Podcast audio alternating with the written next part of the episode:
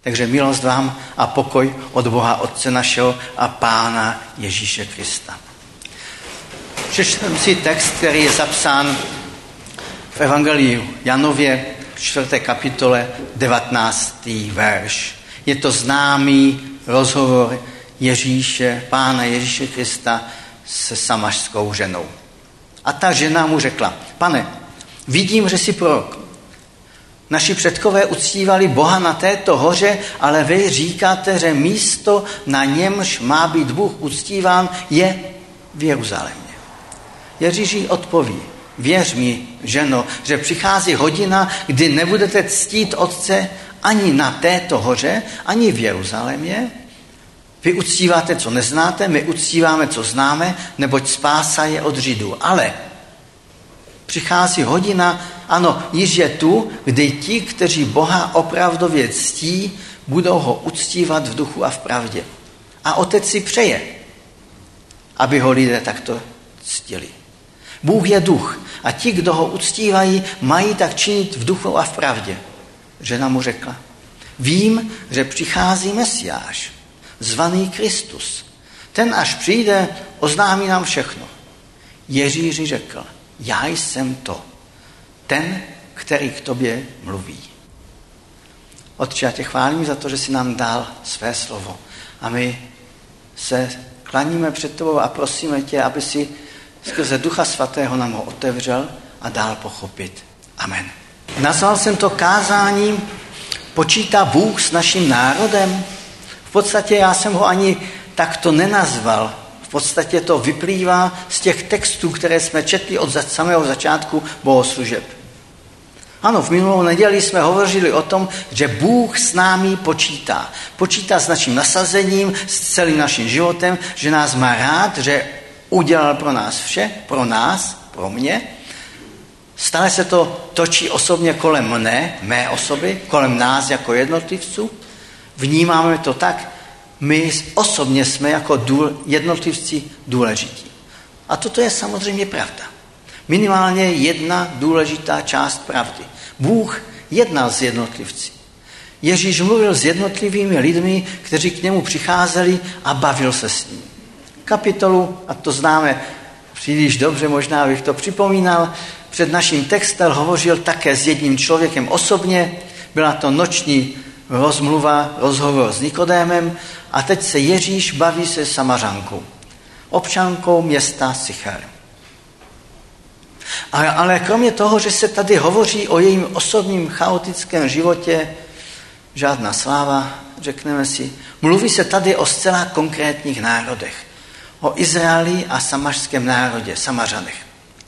A zaznívá tady otázka, nebo spíš názor. Žena se ptá: Jedná Bůh s naším samařským národem? My jsme přesvědčeni, že ano. Vy, Židé, si zcela určitě myslíte, že ne. Toto vyplývá z toho textu. Jedná Bůh podle toho, co vy říkáte, jenom a pouze s Izraelem? To přece, jako kdybychom slyšeli, to přece nemůže být pravda. Já s tím nesouhlasím. Nesouhlasím, že Bůh je schopen jednat jenom s Izraelci, s Židy. Jak je to? Když jsem si myslel, že Bůh tvoří z nás, křesťanů, ze všech národů, jeden jediný národ svých dětí, což je dle mého pravda, a zastával jsem takový pro sebe osobně názor, že v podstatě národy jsou v biblickém kontextu, z biblického hlediska, jaksi navíc, nadbytečné. A přiznám se vám, že jsem se mýlila. Můj názor byl tak trochu mimo Bibli. Bůhle, Bůh v Bibli, v Bibli nás jasně přesvědčuje, že s národy, rasami a jazyky počítá. Počítá s naší rozdílností, už proto, že nejen, nejen po celou Bibli se o národech mluví. A to nejen o Izraeli, nejen o vyvoleném národě Židů. Ale před trůnem Beránka, poslední kniha Bible to svědčí, o tom svědčí, v nebi budou právě lidé ze všech jazyků, národů a ras. Bůh s námi jazyky, národy a rasami počítá. On s námi takto počítá. A křesťané se museli po celé dějiny s touto výzvou potýkat. Řešili to a řeší to opravdu do dnešního dne různě. Vztah k národu, k pozemským královstvím a potažmo ke státu procházel mnohými proměnami. Byly časy, kdy lidé stotožnili pozemské panování, dali rovnitku mezi stát, pozemské království a to boží nebeské. Bylo to zbožnění svého národa, rasy anebo státu. Zvláštní doba a zvláštní doby. Oni se stále mají tendenci vracet. A nejde jen o pouze, jen a pouze o propojení státu a církve za Rakouska-Uherska u nás třeba. A nejde jen o, o pouze časy Třetí říše, kdy církev se stala služkou pozemského a ne nebeského království. Tisíciletá říše německého národa, která měla trvat tisíc let, trvala dvanáct let. Tak dlouho trvalo i opojení představou, že Bůh propojil tento národ, toto království s nebeským. Zvláštní. A nejen to, studují materiály o celkem nedávných dobách, kdy národy byly snad důležitější veličinou pro církev než Bůh. To je jedna stránka věci.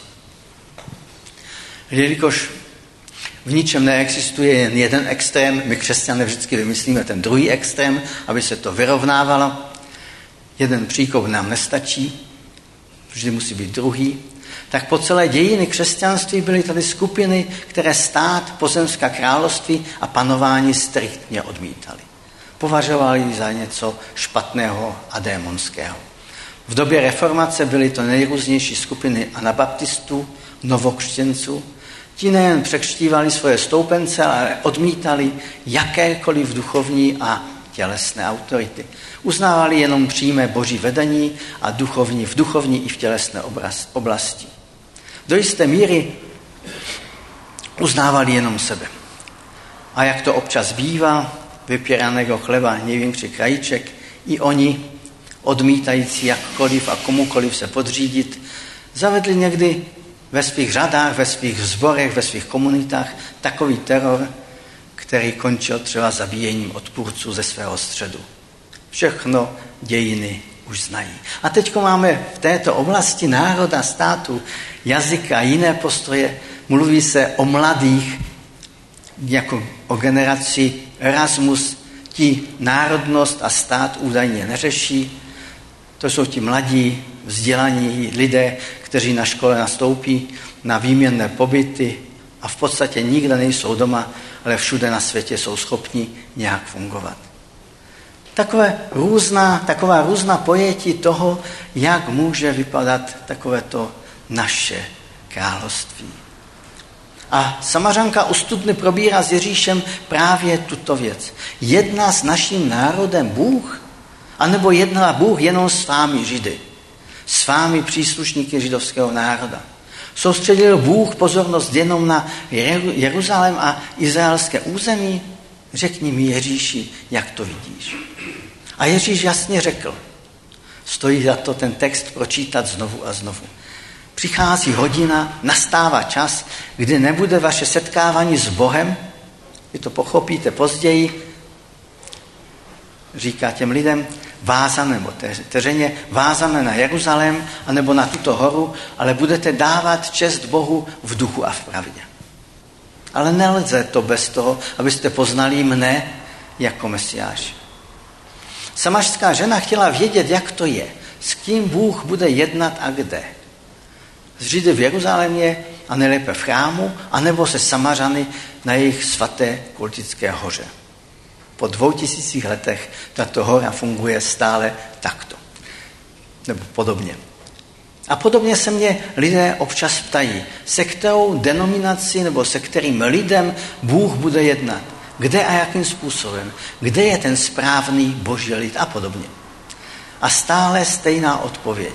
Bůh jedná tak, že lidé, kteří se s ním setkávají, jednají v duchu a v pravdě. A v tomto konkrétním případě Duch Svatý přesvědčil Samařanku o jejím hříchu. Život v pravdě je to, když se hříchu zřekne a zbaví. Ona to pochopila. a začne žít jinak. Jinak, čili v pravdě. A to je to, že naše slova a činy dostanou se do souladu. Najednou to začne fungovat. Najednou to, co vyznáváme, nebo co chceme, se stane naší přirozeností. A namítne mi, te, mi teďko oprávněně, nějak se z toho biblického příběhu vytratil národ. To je jenom zdání. Národ, v tomto případě Samařané z městečka Sychar, nezůstali stranou. Bůh s nimi jednal. Samařská žena vyrazila s informací o Ježíši a město prožilo určité probuzení. Byla to bomba. Po celé dva dny se Ježíš potkával s lidmi a ti se změnili. Uvěřili v něho jako mesiáše. To způsobilo ve městě Sychar opravdu revoluci. Vnímám, že v poslední době jsme prožili, dívám se na mladé hlavně, a prožíváme takové krásné dny. Mladí mají, měli svoje tábory. Děti, dorost, mládež prožívá, věřím, aspoň tak to vnímám, oživení své víry. Někdy první a zásadní setkání s Ježíšem. Moc krásné. Nejen naše děti, i naši mladí toto zažívají. Byl jsem u známých na Jižní Moravě a i, ten, i tam mladý člověk, kterého znám snad od jeho nejútlejšího dětství přes školy, úspěchy, neúspěchy, snahy, problémy, vzlety a pády, prožil setkání s Bohem, které ho od základu změnilo. Bůh jedná. Nejednal jenom v Sychar nebo u Sychar, nejednal jenom se samářskou ženou. Je to krásné. Příběh setkání s Ježíšem se samářskou ženou nás nabádá k ještě jedné zásadní věci. Nestačí se osobně setkat s Mesiášem. Byť je to krásné, byť je to úžasné. Setkání s Ježíšem nás nutně vede k tomu, že o tom mluvíme jiným, našemu národu. Našemu národu, čili v Odřichovicích, v Tyře, v Třinci, ve škole, v práci, náš národ potřebuje setkání s Ježíšem. Jednou za měsíc se u nás doma setkávají lidé z různých částí světa. Minule byli u nás také v bytě křesťané z Číny. Neznáme jejich pravá jména. Známe jejich nová česká jména, kterými je z bezpečnostních důvodů oslovujeme, Iva, Petr a podobně. A oni vyprávěli o tom, jak jejich vlastní stát a národ jedná s nimi, křesťany. Leco jsme prožili kdysi i my, před, veli, před více než třiceti lety, ale toto opravdu ne. To je úplně jiná úroveň, jiná věc. Ale díky naší zkušenosti s komunistickým státem i ateistickým národem tak trochu si to umíme představit. Bylo to silné setkání. Podtrženo a sečteno, národ a stát není pro nás křesťany objekt zbožňování. Stát a národ není objekt zbožňování. Není to božská věc. Není to nebeské království. Nikdy za žádných okolností si to nemáme a nesmíme zaměňovat. Národ a stát není pro nás křesťany, ale objektem odmítání. To prostě k lidskému životu, lidské společnosti patří. A my jsme do toho postaveni. Národ a stát je misijním objektem. My jsme do toho národa posláni. A tak se vracím k té otázce. Počítá Bůh s mým národem? Tuším, že před trůnem Beránka nebudou chybět ani Češi, ani Poláci, nebudou tam chybět ani Těšínští Slezané. Když jsem napsal fejeton o tom, že v nebi bude užitní řeči po našemu. E, to je samozřejmě nadsázka. Ale přál bych si, aby tam bylo mnoho lidí, kteří mluví naší řeči. E, víte, našemu národu se daří. Určitým způsobem. Dovolím si úplně čerstvou zkušenost, krásnou zkušenost. Hledal jsem jeden dům ve čtvrtek. Bylo to mimo Slezsko. Před asi dvaceti lety, když jsem ten dům hledal, tak mi bylo řečeno, Pane Kaleta, jeďte a když řeknete wow, když prostě budete úplně u vytržení, tak to je ten dům. Tento dům nemůžete minout. A opravdu tehdy jsem před těmi dvaceti lety jel kolem cesty najednou wow, barák za mnoho milionů. Říkám si, je to tady? Bylo to tady. Bylo to před dvaceti lety. Řekl jsem si, po dvaceti letech zase to najdu. Řeknu wow a jsem na místě. Nenašel jsem to.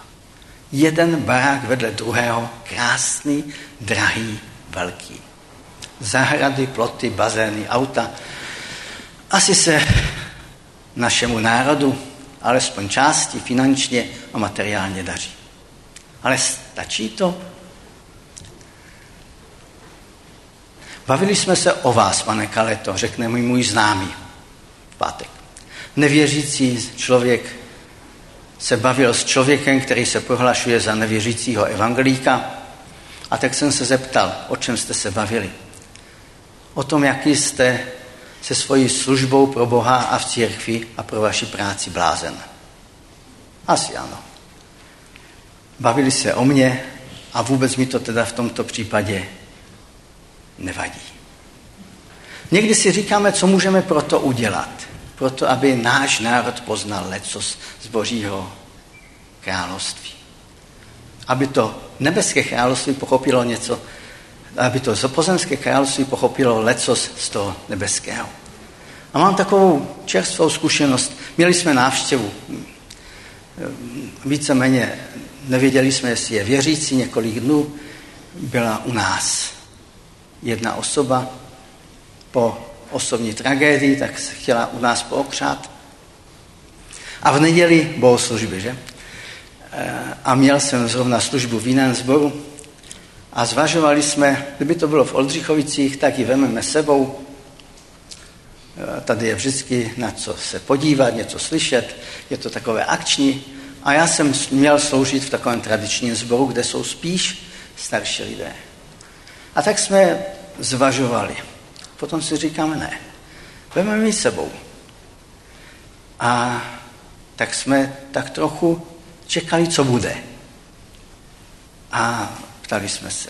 A bylo nám řečeno, bylo to fajn, bylo to krásné, bylo to příjemné, bylo fajn se setkat s věřícími, bylo fajn poslouchat Boží slovo.